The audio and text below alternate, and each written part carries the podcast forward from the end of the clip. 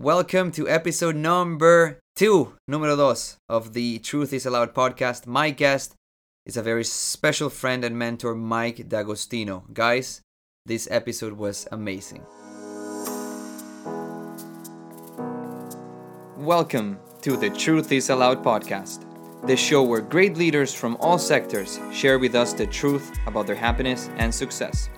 Here, you will learn how to shape your mindset and perspective to win in business, relationships, and life. Get ready to hear what you need to hear because the Truth is Allowed podcast is about to begin.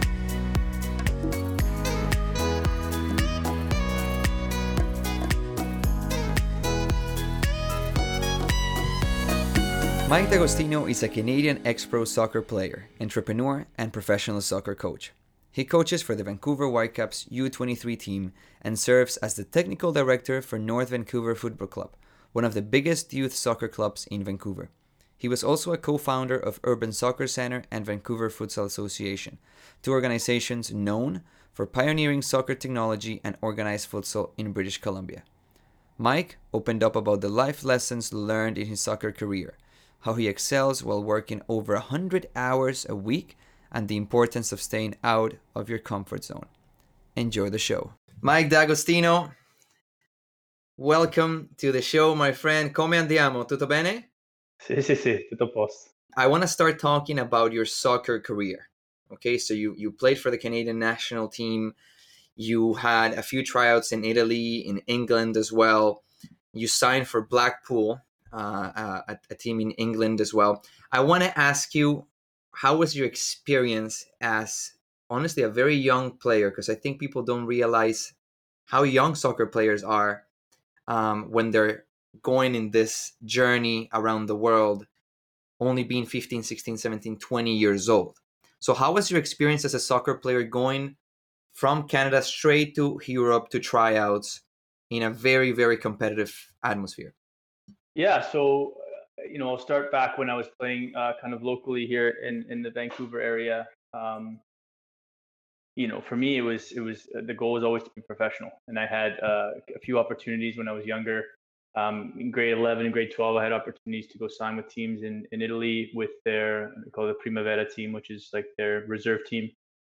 Um, I had opportunities to be, um, you know, player that left high school to go and play uh, in Europe at an early age. But you know what I what I really decided to do in the end was to take a scholarship at the University of Kentucky. Um, okay. And that was a really tough decision for me. I was really leaning more towards taking that kind of quote unquote semi-professional route um, at an early age. I, I actually skipped a year in in elementary school, so by the time I was graduating mm-hmm. uh, high school, I was was just just turned 17.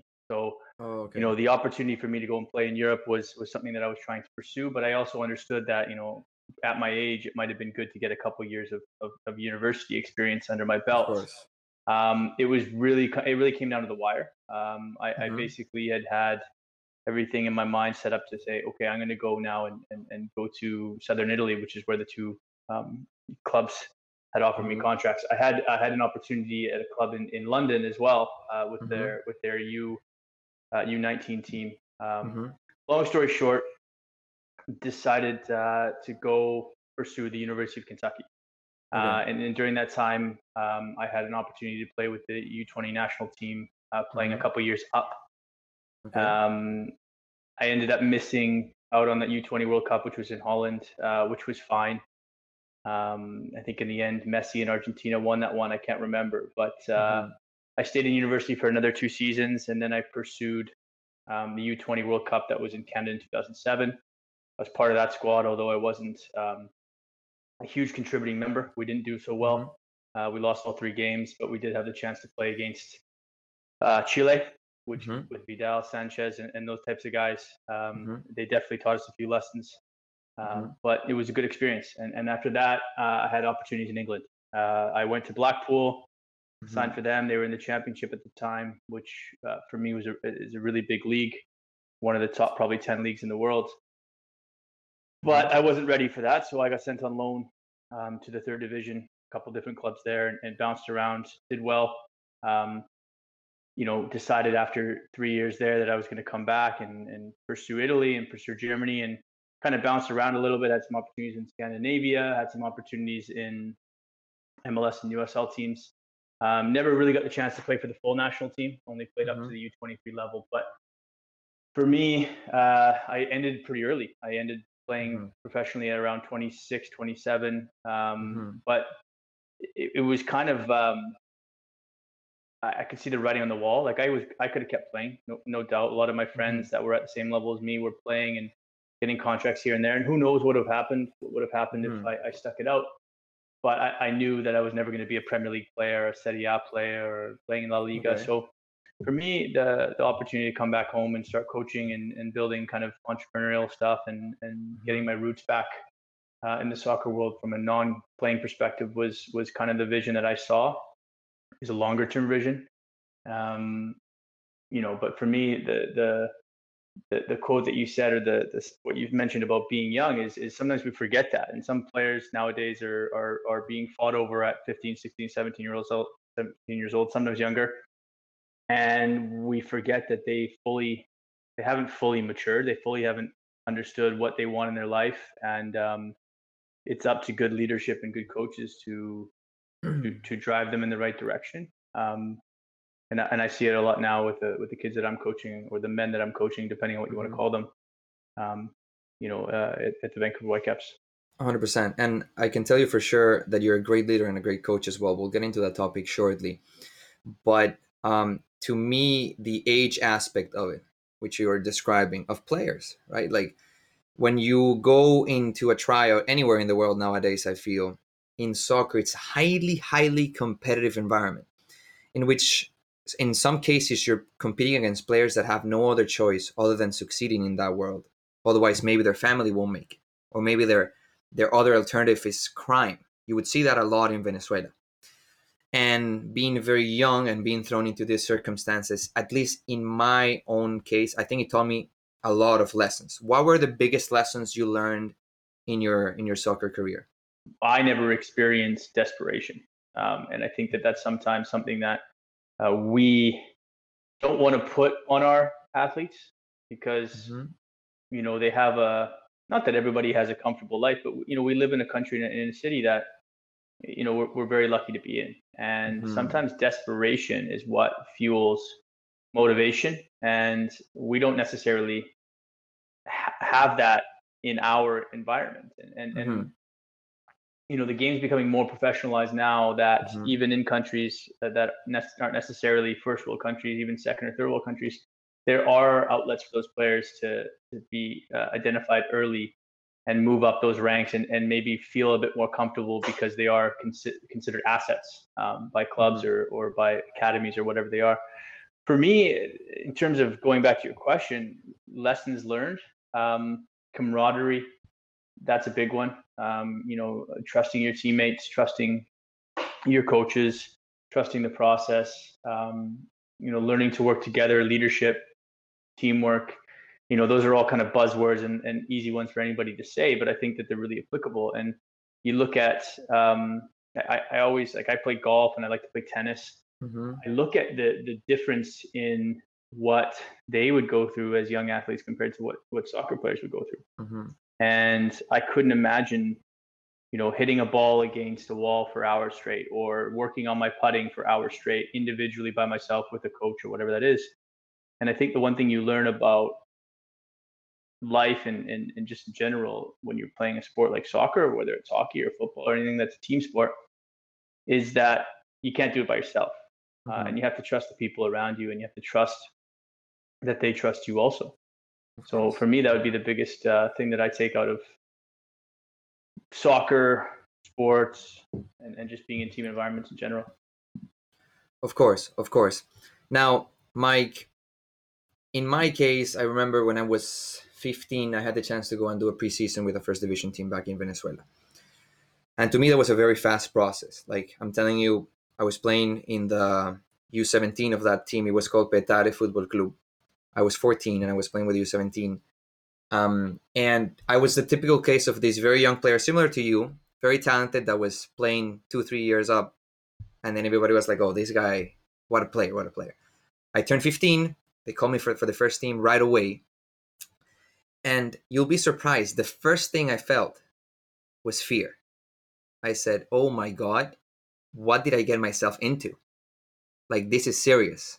I, I was aware of my talent. I was excited at the same time, but the first emotion I felt was fear. And as the process went by, obviously, I started enjoying it. I started learning massively from professionals. Um, and I remember my biggest challenge at that age was anxiety. And I know that that now. Back then, I would think I just missed my family every time I would travel, or I thought at some point, oh, maybe this is not what I like. But internally, what I was feeling was just anxiety, and that's how it was reflecting in my life. What do you think? Do did you ever suffer about on anxiety at all, or or missing your family every time you traveled? Did you ever? And these are very personal questions, but did you ever feel the other side of the coin there? Yeah, a hundred percent. Um, you know, first going on trial, and you walk in the change room, and, and the kit man's giving you your kit, and you got your boots and your backpack. Um, sometimes in countries that you don't speak the language very well, when you walk into that change room, and and you know every single one of those players, whether they're 15 or whether they're 20, they're looking at you like you are there to take my job, mm-hmm. and that gives you a sense of I don't want to say fear because I don't think it's necessarily it because sometimes that can fuel you even more mm-hmm. to say, you know what, I am going to take your job or I'm going to do my best to do that. Mm-hmm. But it it puts you in a in a in a bit of a fighter fight or flight scenario, and I think some people love it, some people crumble in it, and um,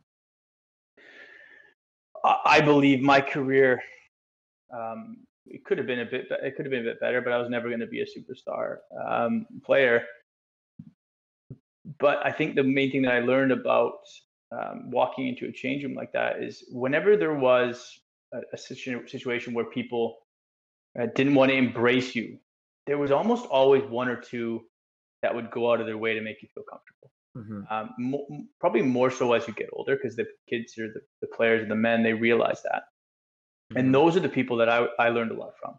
Mm-hmm. You know, um, it's very easy to walk into a change room or sorry, to be in a change room and see a trialist walk in and kind of look at them and, and poke at your your teammate or your buddy beside you and say, okay, I wonder what this guy's all about. It's more difficult to go up to that person and, and try and engage a conversation and try and embrace them and try and make them feel welcome. You know, whether they're going to be part of that group or that organization in the long term, I think that's a really valuable um, human skill.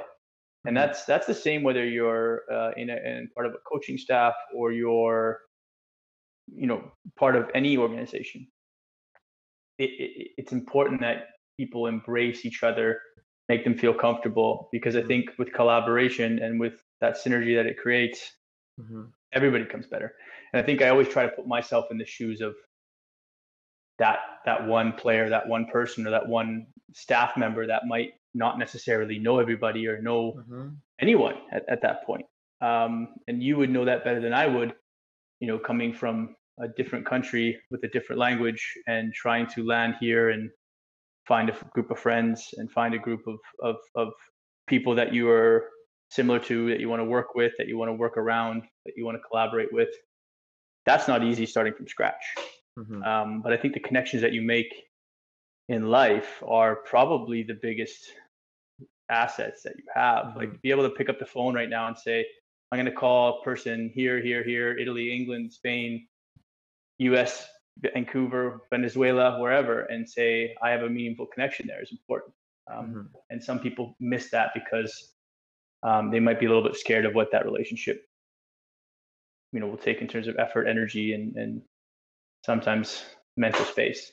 Of course, 100%. I, I agree with you. And for example, when you mentioned the people that you met along the way in your soccer career, your brother-in-law Alex, you met him in your soccer career, and nowadays he's not only your brother-in-law, he's your best friend.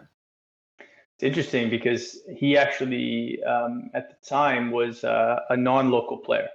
Mm-hmm. So I, you know, the Okanagan, which I know you you know what an Okanagan is, but some people that might you know listen to this might not know. It's it's four hours from Vancouver and it's an isolated place. Alex was living in the Okanagan at the time, and I was one of the big shots uh, al- along with a few other people in the Vancouver area, you know, in that provincial team, that national pool. Mm-hmm. And I remember Alex coming in and we're looking at this guy going, you know, who is he? Like, we're looking at this guy going, you know, who is he? Like, you know, who is he? Like, but he's a guy, you know, not to get on onto him too much, but he's a guy that is um he's not afraid of of well, I don't say he's not afraid of anything, but he's he's very much open just to put himself out there and and mm-hmm. and open up and be a be a a leader whether nobody knows him or not. And so mm-hmm. I remember him walking in and he looked about five years older than than I did at the time, and his voice was like a, a you know a 25 year old, and and he came in and he was a good player, and I think that seeing him being able to be a good player started that relationship with us, and you know I was his roommate in the national team, provincial team, and and um, played with him in in Germany together, and you know 20 years later now you look at it and we've started businesses and you know he's my brother-in-law and all these types of things. So mm-hmm yeah, it's funny how you mentioned those connections, how they can for sure sometimes come from nothing. Of course, of course.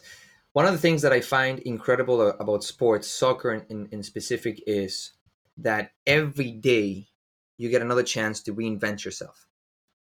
So if you compare sports, I don't want to go too far, but let's just say soccer with any other job or even education as well. You're going day by day, sometimes hour by hour, with new challenges. A training session is a challenge, a game is a challenge, a concentration is a challenge, a 1v1 is a challenge, an exercise is a challenge. Everything is a challenge that you're literally constantly overcoming. How did you deal with failure? And when I mean failure, I mean with this context failure being a bad pass, a bad game, maybe not making it into a team. Again, being very, very young and still figuring things out in your life. How did you deal with that? I think if you're looking at individual moments in games or mm. or tournaments, I think in an early age I wasn't very good at that, at dealing with that failure. Um, I remember lashing out at referees. I remember um, big timing it at times. You know, if someone, you know, you know, playing in the local market, um, it wasn't that challenging. So, you know, sometimes I felt, okay, I'm going to go and just be a show off here and, and go by three or four people and score if our team got scored on. And I remember times where, you know, later in my career, we'd have a bad game or I'd have a bad game, you know, and, and you become very emotional. You know, the sports context, people look at it as this glamorous thing, but, but, you know, you go watch some of the documentaries that you have access to nowadays. It's like a roller coaster. Um, and as a player, I think you deal with failure. Um, everyone deals with failure differently, but it's the ones that that that actually have to go through the process of building, breaking, building, breaking, up and down, up and down, are the ones that end up becoming more successful in, in the end. And if you don't have failure early, mm-hmm. I think that's a bad thing because I think that that you're you're you're not going to be able to know how to deal with that failure when it comes. And it doesn't matter if you're the best soccer player in the world or the, the biggest CEO in the world. There's going to be failures, uh, individual moments, individual games, longer term scenarios. Uh, dealing with the failures um, is really important. I, I, don't have a specific way to say, okay, this is how I deal with it. I think mm-hmm. you have to reflect and you have to look back and you have to decide what went wrong and how you can fix it. But even as you know, you know, talking some of our players from eight years old all the way up, mm-hmm. you know, failure is a good thing. And it's it's how you take that failure, how coachable you can be, because you know, the coach is gonna know what you've done. And and if you take that in, you're gonna be better. If you don't take it and you lash out, mm-hmm. um, you know, you're gonna affect your progression as a player, as a person in general. 100%. It's interesting what you're mentioning. Um, there's so many, and I'm sure you have plenty as well. And I actually want you to share as well one example of a failure of yours and, and what your process was. And I'll give you some time. I'll tell my story first. Um, I don't remember how old I was, but we had a trip to Argentina. A one month trip. I was playing with a local club in Caracas, and our coach was Argentinian, Antonio Gomez. We called him El Lobo, which means the wolf. He was this massive Argentinian guy, okay? Blue eyes, and he was brown, almost like my color skin, blue, blue eyes. So that's why we call him the wolf, El Lobo. So we went to Argentina. It was two teams that we traveled.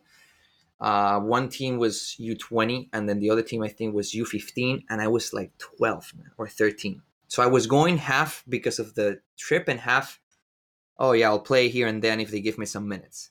So I remember this specific game, Mike. Um, it was a friendly game against, I believe it was uh, Argentino Juniors, which is a historical team in Argentina. Historical. It's one of the best uh, clubs in terms of making players. Maradona came from there, Cambiasso came from there, Pekerman, Sorin, I think, all Argentinian legends.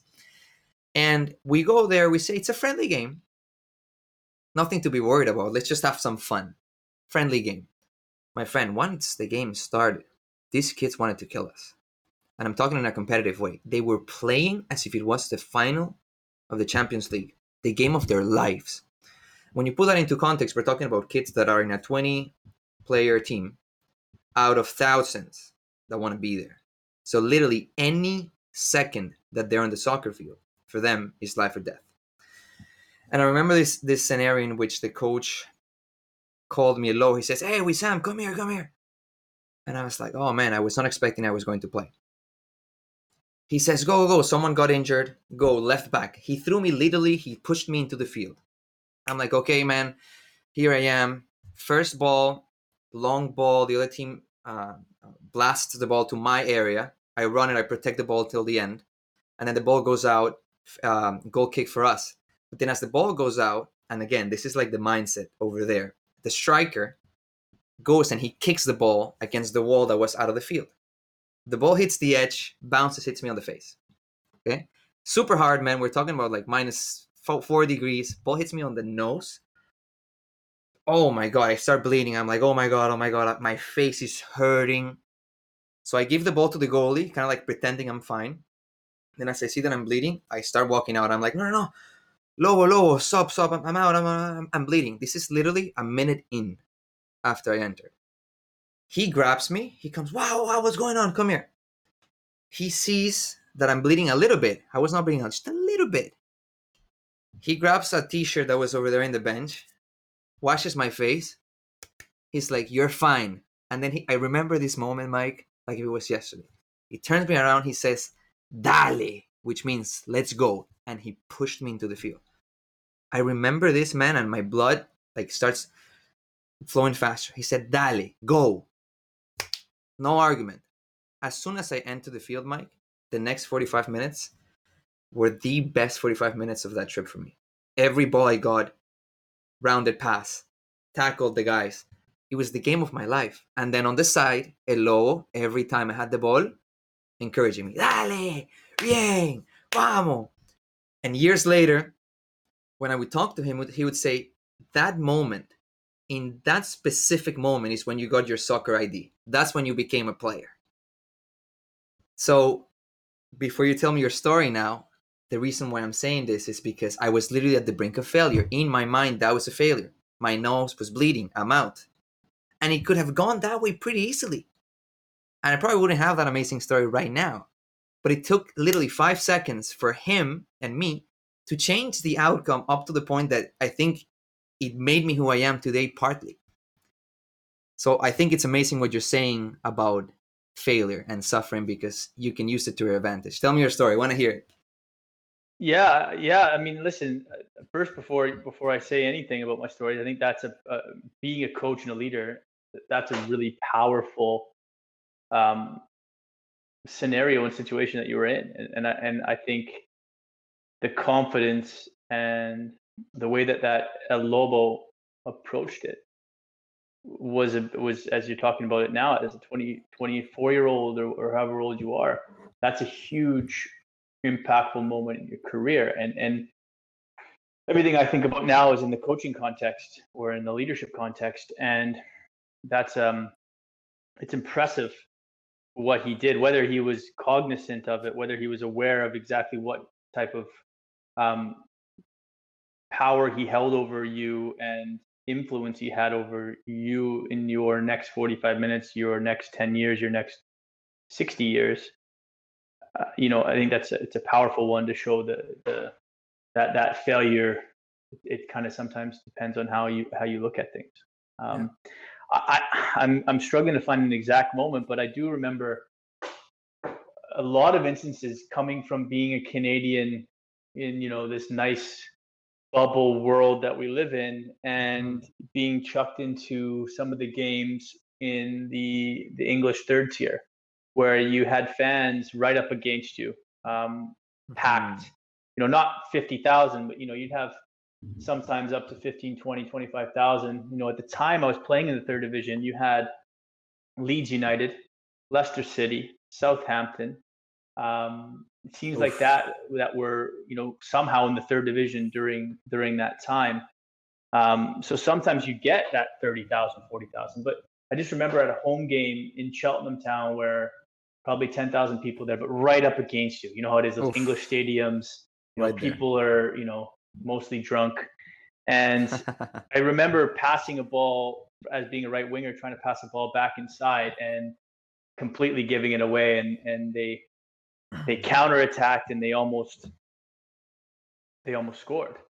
And i was really happy that they didn't obviously. But i just remember you know trying to go back and, and track the ball and then turning back and jogging up after it was a goal kick and the abuse that i was getting from some of the fans you know the local fans the, the cheltenham town fans. And it was like that quickly things can change. And then i remember and hold on but how old were you then I think I was about 20, maybe 19. Imagine.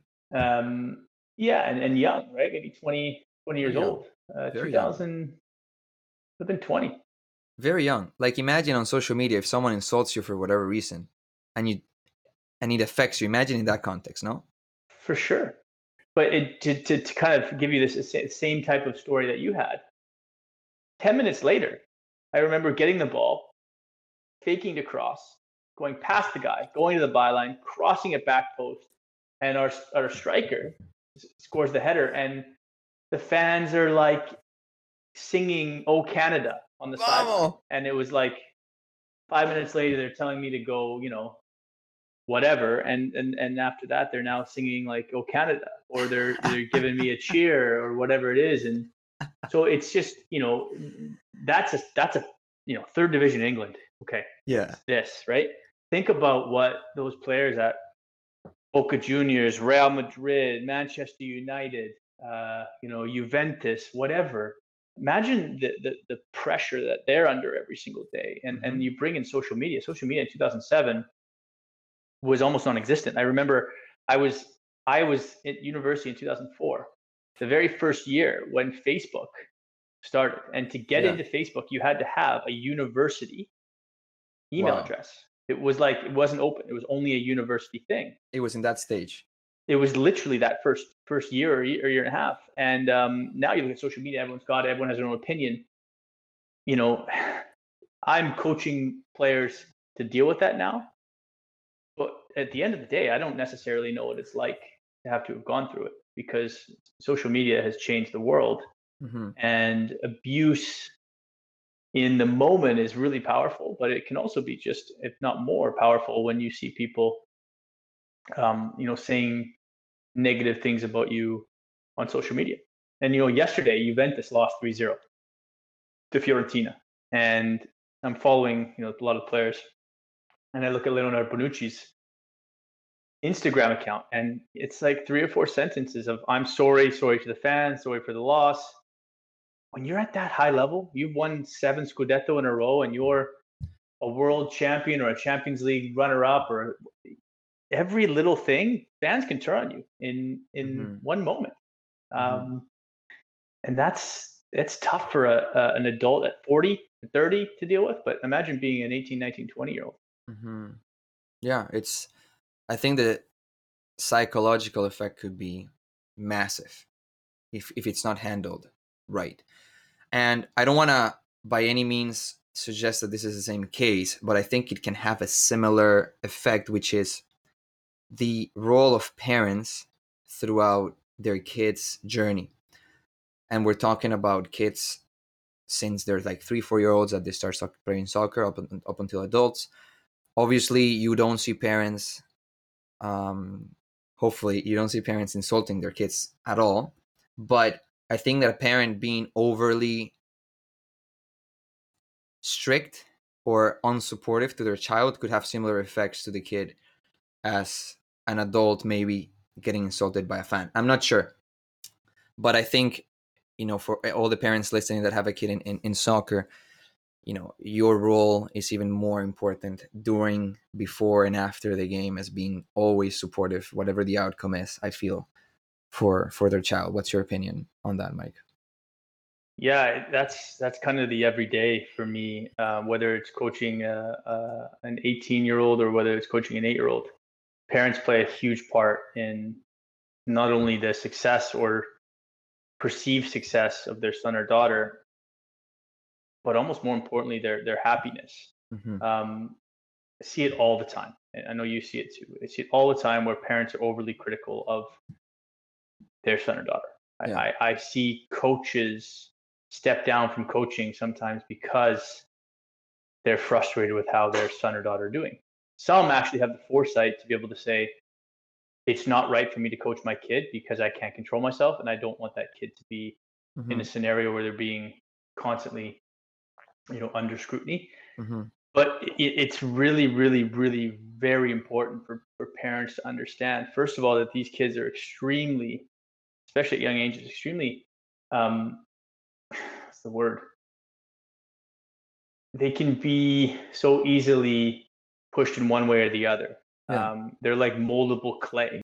They're vulnerable. They're they're just they're they're they're there to to be sculpted, and you got to make sure that you're you're you're you're giving them the right info. And, and I always say to parents that ask me, well, how can I make my son a better player, or what do I need to work on, or you know, that's the the main question. You know, I probably mm-hmm. get that mm-hmm. question yeah 10 times a month what can you work on and, and it's, it depends on who they are almost always at the younger age groups you can work on everything yeah but the most important thing that the parent can do is support them mm-hmm. and allow them to be the motivation for their everyday i see a lot of parents trying to fuel their son or daughter way more than they should mm-hmm. um, you know sometimes and and we'll I'll use the the the, the kind of the analogy of you see some kids showing up to training like they're going into a coal mine. And mm-hmm. it's like okay here we go again. Got my lunch bucket going to work. It's like no like they should be coming excited. They should be yeah. coming ready. And you know sometimes i'm having conversations with parents about their players development and they're like oh well he's got uh, training on monday. Then we're doing private on tuesday. Then we're doing uh, two sessions on Wednesday. They were doing it's not three enjoyable on Friday, and you're like, anymore. okay, well, yeah. And the law of diminishing returns shows that there's only so much that you can give yeah. to one thing, and and eventually, you know, you're yeah, you're doing well, but you're actually detri- you're actually being detrimental to your health and your and your development. So it's not about picking one number and saying you should only go five times a week. Mm-hmm. It's about making sure that the person, the kid, the player, is the one that's um, that's fueling it. So if they're like, I want to go play again, I want to go play again, let them play. Yeah. Um, but the over the over structuring of kids sometimes is is you know, and I'm not the first person to say this. Everyone says this, but the over structuring sometimes can be um, the worst thing that we as North Americans have done mm-hmm. for our, our, our children, our kids, our, our players, our future players. And mm-hmm. it's not the same in every other country uh, and and you're from a different country, and you you know that, you know, having an Italian background and, and being there all the time, you know, there's not the kid that's doing hockey, soccer, basketball, baseball, violin, lacrosse, tennis. They might do soccer and they might play a different sport. Yeah. Um, but our kids are like, you know, I look at my Google calendar and it's like sometimes packed. I feel mm-hmm. like these kids already have Google calendars when they're eight years old. And it's like, how yeah. can I schedule this, this, this, and this? And it's like parents just need to say, allow your kids to be the fuel um, yeah. to their own development. You can push them in the right direction. After a game, after a practice, the most important thing you can ask your, your son or daughter is, how did you think it went? Yeah. Did you have fun? Did you enjoy it? 100%. Yeah. And, and you know what? They'll open up. They'll say, well, what did you think, mom or dad, about I should have I should have shot there. And, then, and as you as a parent, then you have that segue to say, well, I, I thought you could have shot, but you know whatever decision you made is the decision you made and you yeah. from there. But so many parents get in the car the way home and why didn't you do this? Why didn't you do this? Yeah. You know, and then sometimes there's that that mentality to blame the coach. Mm-hmm. And at the end of the day, yeah, some coaches necessarily aren't necessarily doing a good job, but the majority are there to help those kids have fun and Yeah. enjoy and learn. Yeah, it, it- you know what? We could spend probably three hours talking about this topic. I feel. Um, I think that, and I don't have kids. We don't have kids, but I think we've been through that path, and we see it every day, as you said. And I remember that my biggest challenge internally was the pressure. I was lucky because my parents were incredibly supportive. Nobody would ever yell at me in a bad way, thinking that they're encouraging me, but actually affecting me. Nobody ever did that in my family it was just the pressure I created in myself, which I think resembles the pressure that some of the parents could build in their child, thinking that they're encouraging them or that they're pushing them up or that they're toughing them. It can go sideways pretty easy. So, hey, I want to switch over now to your current present and kind of like your transition from being a soccer pro player to an entrepreneur, a leader, or to be honest, whatever you are right now, which, by the way, uh, I think it's amazing because it's almost like I can't find one tag or a term to define you in, which I love. I love. So you were a founder of Urban Soccer Center, which which was an indoor soccer training facility currently called Toka. You were also a founder of Vancouver, the Vancouver Futsal Association as well. So very quickly after your soccer career, you uh, digged into the business world linked to the soccer world as well. Were you always entrepreneurial driven? Did you have that flame within you? Do you think soccer helped you get there? Tell me a little bit about that uh, journey that you're in. Yeah, it's an interesting one. Um, no, the answer is no. I wasn't an entrepreneurial person um, until probably my early to mid twenties. Um, and it's interesting how you say you can't put a tag on me. I, I also think that's the way I feel about myself, but I also think it's a good thing and a bad thing. I, I- do think that it's a good thing, and think similar to you, I I'm I'm I don't want to say I'm scared to just go into one thing, but I, I want to make sure that if I am going into that one thing, that's exactly what I want Mhm. to do. Um, and sometimes I struggle with letting go of the fact that I enjoy multiple things. Mm-hmm. So as an entrepreneur, you know, Alex that we mentioned before and myself were playing in Germany at the time. Um, and during the winter pause, they would play futsal uh, and they would play indoor tournaments. Um, and I remember coming back and saying, let's host a tournament, or maybe Alex mentioned it. And it was like, okay, well, what's the point? Um, and we, so we, we started Vancouver futsal and we decided that we are going to run a tournament and it was a men's tournament. And I think we had 12 teams in it. So, you know, you're looking at a revenue of only say three grand, Mhm. um, plus all your costs and all the energy that it did to do it. Mm-hmm. And then we said, let's start a league. So we started a league, and that's kind of how it grew. And, th- and there was no uh, futsal league at the time in Vancouver, right?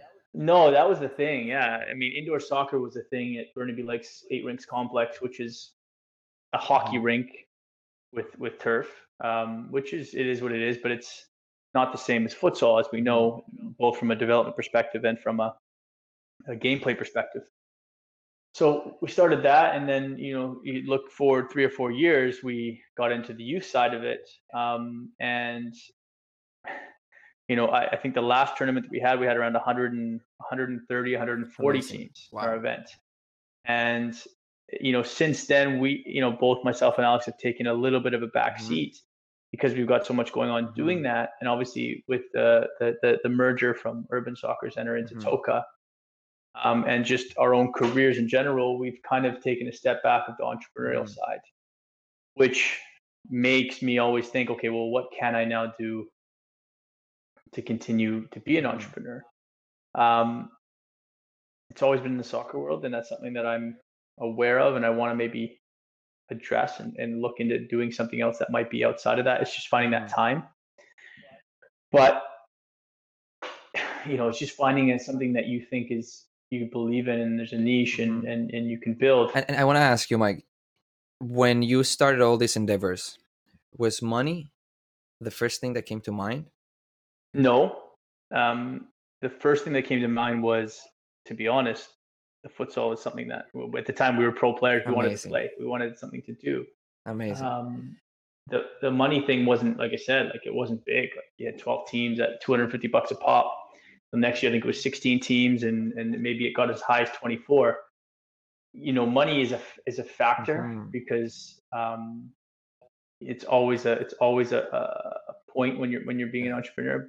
But we haven't been entrepreneurs in a money driven industry, and I, that's why it's always been focused on soccer is because we actually believe in it. Of course. And the reason why I ask you that is because I think a lot of people, including myself, have fallen into the trap of thinking money first. Obviously, money is important if you want to run a business or have a a project because you got to make sure number one it's sustainable like it's profitable otherwise you can't function and number two obviously you want to try to get some type of value from it as well but i've noticed that in great business leaders when you listen to conversations and podcasts of CEOs all around the world, like the CEOs of Spotify, the CEOs of Airbnb, um, of Google, etc.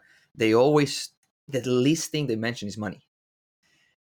The thing they talk about the most is the value that they're providing people. So when you literally say, "We just wanted to play," you are literally saying what the customers are saying. We want to play.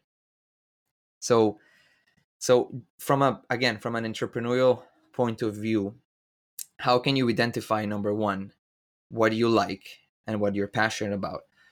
And number two, how can you frame it in your mind in a way that yes, of course, money is important, but you're still prioritizing the value that you provide? It, it, I think it's, it depends okay. on the person because some people, what they actually really enjoy is trying okay. to make money. Um, and so that might be their passion. Um, you know, you look at people that are always looking for the next mm-hmm. play. They're always, and it, it could be something so boring. Like, I'm going to go and manufacture cardboard and I'm going to get a contract that supplies all the pizza chains in my city with mm-hmm. cardboard. Like, for me, that's extremely boring. But for some people, might say, this is a great opportunity. Let's build mm-hmm. it, let's pass it on to somebody and let's let it run.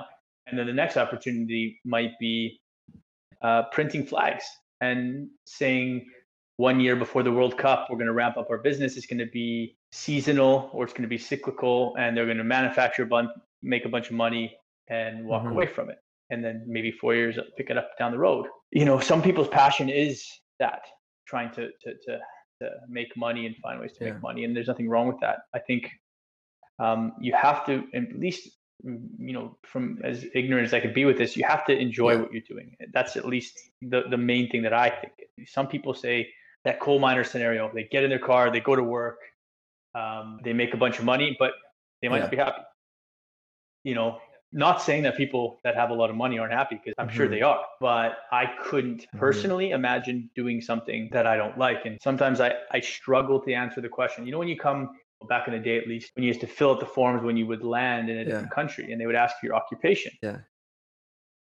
You know, you put soccer coach and people like you you're a soccer coach for a living like how do you do that how do you survive you know it's sometimes people look at you and go well what, what do you do and I, I remember my wife saying to me well why do you keep telling people that you're just in the sports business why don't you just tell them that you're a coach or a technical develop uh, director or leader or entrepreneur and i go I, I, not that i'm embarrassed by it but it's like it's tough to put a finger yeah. on it um, you know, and it's like you watch all those American TV shows, and it's like the high school football coach is just it's different in, in, in our world in our in our profession in, in soccer. You know, you know, I'm working for a professional mm-hmm. club and a, and a local club.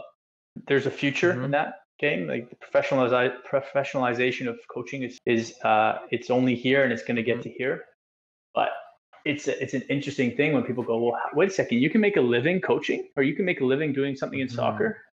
Yeah, you can it's not for everybody. It's not easy, and it's also, um, you know, I, have friends that are in finance or in mm-hmm. accounting, and they're like, "Oh, your life's so easy." I go, "Listen, you think it's easy? It's not easy.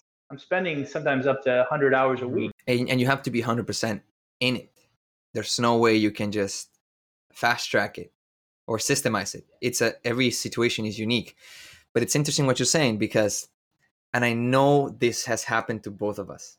We've both had uh, we've talked in weeks that we've just been completely swamped and at the moment that we're talking we're like ah man i'm tired i'm stressed like it's too much, whatever. So we're kind of like struggling. But as soon as we get on the field and the ball starts rolling, it's almost like a, a synergy, you know, like the energy you're putting in comes back to you from the kids, from the players, from from whatever's going on, which I think re- pretty much resembles to what you're saying, which is we're passionate about this.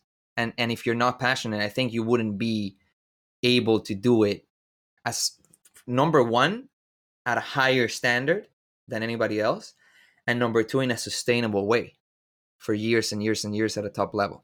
So what i want to ask you now is how do you manage now that you're mentioning that there's weeks that you work 100 hours how do you manage to multitask efficient? You coach for the whitecaps u23 team which i'm, I'm that's more than a full-time job for sure. Constantly traveling analyzing players strategizing planning etc you are the technical director of North Vancouver Football Club, which is the largest, one of the largest youth soccer clubs in BC. Okay, more than 3,000 players. And you are the one that literally runs every single program, you plan every single program. You have different consultancy um, roles or gigs with other companies as well, plus your own personal investments, plus your life, plus your dogs, plus your wife, plus whatever baggage that you have. Like how do you do it? Yeah, it's it, it for me, uh, and everyone's different. For me, it takes mm-hmm. planning uh, for sure. I, you know, if I, I, talk about my Google Calendar, if I look at my Google Calendar, um, I know what I'm doing, mm-hmm. and I also know when it's time to turn off. And I know we've had this conversation before. Something that I've only learned in the past couple of years, maybe even more so since COVID, mm-hmm. um, is is making sure that there's non-negotiable time for exercise, for rest, for family time, for um, all of that. And, and, it's really, really difficult, especially when there's so many things going on. There's always, there's always, um, I, am always, I've, I've, been guilty of saying, oh, I, I see an hour in my calendar, I'm going to go schedule that. Mm-hmm. Um, or I'm going to go and schedule like more on top of it or i'm going to try and be in two places at once and i think that that's a trap that you fall into mm-hmm. sometimes it's not easy to do multiple things mm-hmm. at once so you know going going back to um, trying to give proper mm-hmm. attention mm-hmm. to specific things without diminishing what mm-hmm. you do with that company or with that organization is difficult um, can you say that one more time it's it's difficult so, for example, it's difficult to give 100% to something in the moment. So, like trying to trying to trying to loop back a little bit. It's easy to give like 50% to 5 mm-hmm. different things. It's hard to give 100% to five different things. So, it's important that you you're looking ahead and you're planning. It's it's important that you're looking ahead and you're saying, okay, well, this is when I can spend this time and be focused on it. And for me, like I, I need to have timers on my my phone. So you know, like you said, I'm I'm coaching with the U23s, the Vancouver Whitecaps, which has been a little bit less recently because of COVID, not, not a lot of mm-hmm. travel, league play, et cetera, et cetera. But I know that my time is 7:30 in the morning to 8:30 in the morning to make sure that I'm prepped for the day mm-hmm. for that, and then I switch across into from 8:30 till I leave at 11:30. I'm fully focused on the North Van role before I go on field for the mm-hmm. Whitecaps or any other thing. And, and, you know, then I'm usually back at 3:30, and then I'm either back on the field for North Van in the evening or I'm working. But I know that if I've scheduled between 10:30 and 11 for a workout, how strict are you with these timelines? Planning is important, but there's there's always going to be things that come up. There's always going to be things that you can't predict, and it doesn't mean that I stick to it. And if someone calls me, you know, for example, if, if, if Steve calls me or someone like that calls me and, and needs to talk about something and I've got something in my calendar that, you know, ends up becoming sacrificed, like uh, my, my, my working my master's program or whatever that is, then you fluctuate and you adjust and you adjust. You got to be flexible because I think at the end of the time, end of the day, you have to be flexible. Um, planning is important, but life is unpredictable, work is unpredictable, sports is unpredictable. It's always gonna be something that comes up, and it's not like you're working, or it's not like I'm working in an office where I'm selling insurance and I know I'm at my desk and I got a client coming in and I got a meeting with the staff. Like it's it's all over the shop. You know, anything could happen. Um, you know, uh, the coach might ask me to analyze a player or give them their opinion on a player, or something's come up, or you know, a parent calls me, or a staff member calls me, or someone gets sick, or whatever it is. There's always something that's going to come up. But for me, in terms of planning, and not everyone works this way, but if I don't have, okay, I know what I'm going to do today, I struggle. And sometimes even putting in one o'clock to three o'clock chill time, like I'm the person that will do that. I'll put that in there instead of just leaving it blank. If I don't with Sam, the office that I'm in right now is 20 feet from 30 feet from my couch or my TV or where my dogs are right now. There's always something to do. There's always emails. There's always planning. So if I don't say I'm going to non-negotiable um, go and chill, I'll just walk back in the office and end up working. And that's something that I'm working on, trying to get better. But when you have a home office, it's tough. I think it's tough to, to step away from it. It's very interesting what you're saying. I lived for three years in the dorms of a university, and my room was my bed and my desk. And I think those were the three most productive years in my life. I'm actually trying to get to that level again because I literally had nothing to do other than it was either sleeping or watching Netflix, which I'm not a fan of, or doing something. So it's the same as you're saying. Now, if you were to put in a percentage, um, how much percentage do you give to work, friendships, or social life,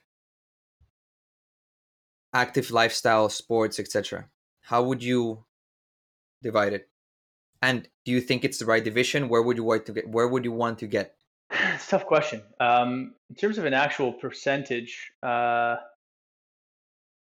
I don't necessarily think every day is the same, but I do know that if I don't exercise every day, my brain doesn't work. Um, my body doesn't feel good. My mind doesn't, I feel stressed. So that's one thing that I always do. So, for example, today already I've done a 45 minutes of exercise and it was important that I did that. Uh, time with the dogs and my wife is important. It doesn't always happen, uh, but I try to make time for that. Um, and obviously, with COVID, you know, seeing friends is kind of not. Yeah, it's also not really what we can what we can do. Um, and I'm not necessarily like my wife will have a group of friends and they'll all get on Zoom and they'll. I'm just I don't do that. Like if I'm I, I don't know. I'll do that sometimes, but really, I'm not like calling my buddies, "Hey, let's let's all get on Zoom and talk." Like, you know, it, we don't do it. Um, but but before that, I would say before COVID, I would say you know try to get out and, and do something at least uh, once or twice a week. I know when I was able to, you know, Alex and myself or my other friends would go and um, we'd do some work, and then we would we'd play tennis or we we'd play squash, which I don't like, but um, I know you like squash, uh, tennis or squash or golf or something like that. But I also find the winter's more difficult. The winter's more difficult because not just because of the weather, it just for me, it's the it's the the darkness.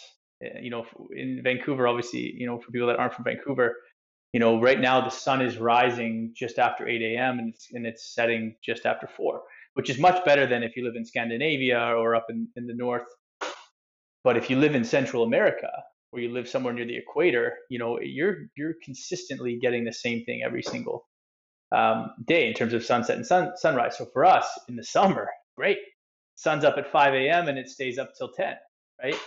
But now it's more difficult because I was like, it's tougher to get up, it's tougher to stay awake, it's tougher to do things that you want to do, which sometimes give you a bit of rest.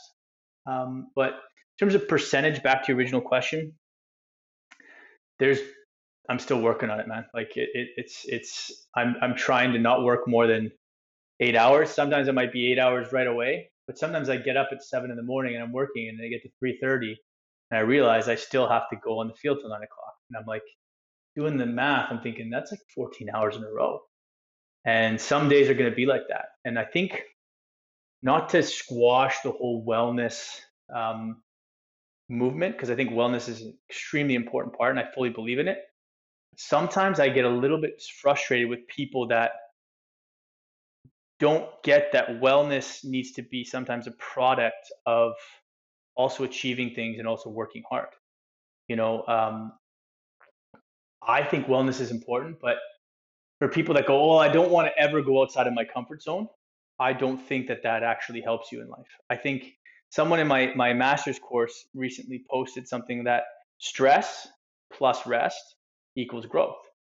And I think sometimes people forget that. And the more the younger generation is forgetting that, in my opinion, they're, they're thinking, well, I don't ever want to go out of my comfort zone. And I don't ever want to have to push harder than I feel comfortable doing. And maybe it's more people around your age, they're not necessarily being challenged all the time with um, having to go outside of their comfort zone. And that's kind of a catch 22 or, or a double sided sword because I look at some of the players that I coach and they're up at 7 a.m., they're going to school for two hours, they're training for three hours, and then they're going home and doing homework. And that's not easy. That's almost too structured and too difficult. But if you go back to the generation of my parents and my dads and my mom, you know, in their 60s, or even people that, you know, are older in their 80s and 90s, they went through way more difficult things than we went through.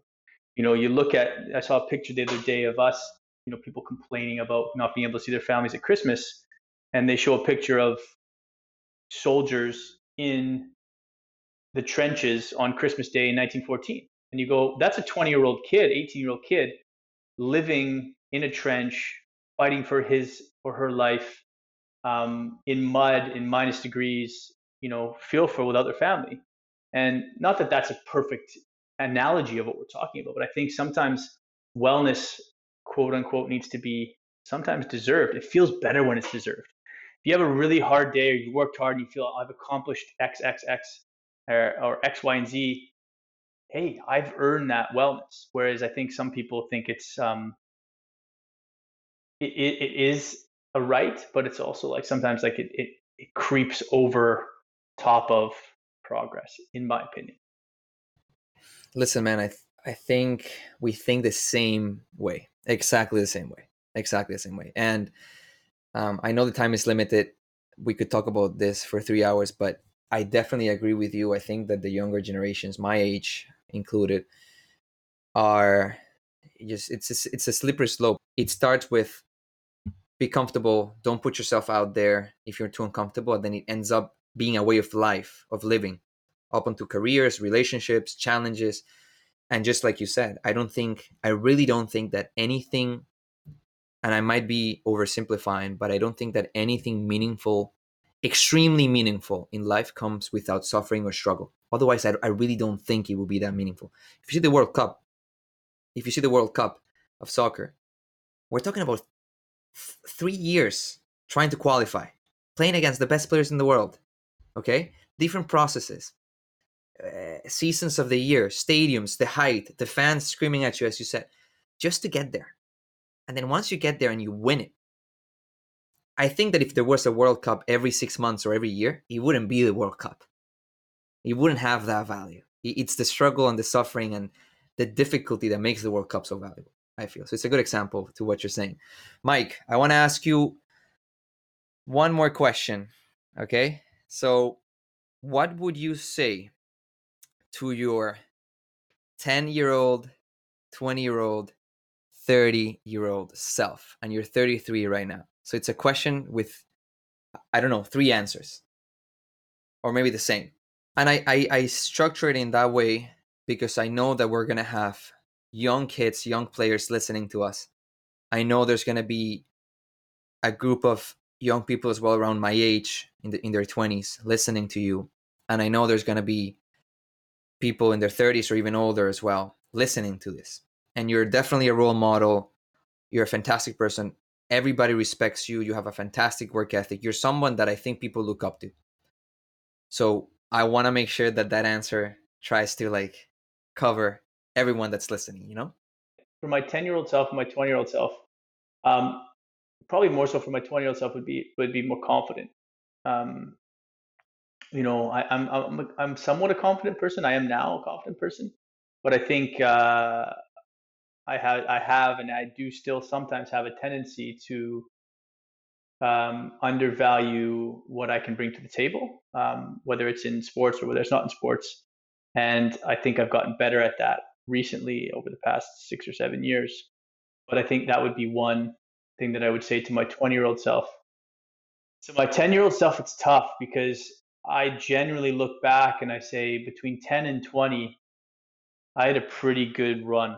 Like it was, it was not that there was things that I needed to get better at. I think, um, you know, from 10 to 20 was almost like this. It was like, you know, doing well in school, doing well in sports, um, good family around me. So what made you do so well? So what made you do so well then? What do you think That's made tough. you do so well? Uh, you know, sacrifices come with it for sure. Don't get me wrong. Um, I had a friend in my inner, inner circle who was a hockey player who ended up playing for the San Jose Sharks. Um, and I had a bunch of friends that were not in sports at all, and um, they got to experience a lot more between 15 and 20.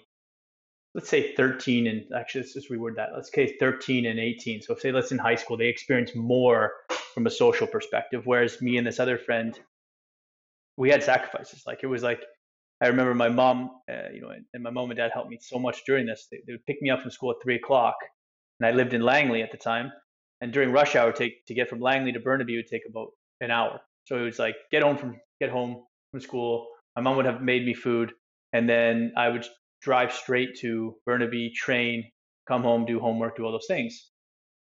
On the weekends, you know, you weren't out with your friends, you were doing things, and this is like people are probably looking like rolling their eyes, thinking these aren't real sacrifices. But when you are at those age ages, it, it, it's it can go one way or the other. You could say, I'm going to go party Friday night and not play well on Saturday, or I'm going to decide to stay home instead of moving to a different country when you're 17, or I'm going to take my spring break and relax rather than hiring a personal coach or going and trying to uh, trial with the club. And, and again, like again, it's not there was no hardship there, so I don't want people to feel sorry for me. But there certainly are. There's a tipping point where you go one way or the other. So, I, you know, those are the things that I was willing to do, and I think it was around the influences too um, that I had around me. You know, when you have people that are helping you solidify what you're doing by showing that they're getting success also like seeing some of my friends make the provincial team national team professional um, and seeing what they did help me. Um, you could have easily if i could easily fallen into the wrong group of people and, and made the different decisions. Um, looking back at my i think looking at my 30 year old self which is not too long ago um, you know recently there's something that i've been reading I've been reading a book and, and it mentioned something called the Janus effect. You know the Janus effect? So I guess I might be getting this wrong, but uh, Roman god, um, I think it was like the god of transitions or passages or something, um, and he had two faces. So he was looking into the past and looking into the future. And I think, and I think you probably know this, but humans are the only species far as I know, I could be wrong. Don't tell me I'm a scientist, but the only species that can plan ahead in the future. So they're the ones that think about their their future, what they're going to do tomorrow, what they're going to do tonight, what they're going to do in five years from now, and they work towards those things. Whereas if you're looking at an animal, they're just like, oh, uh, what's what's happening now? I'm sleeping. Okay, I'm eating. I'm playing. Whatever. And this is Janus effect is basically making sure that you're looking in the past and the future at the same time just this like this two-faced God did. I think sometimes people are overly one side or the other. Some people are only thinking about the future, but yet they're not taking into account what happened in the past that helped them get there and the le- lessons that they've learned. And then some people are always looking at the past, and it might be, you know, I not to call it my dad, but oh, this is how it worked back in the day. Okay, you're only looking in the past, you're not looking at the future.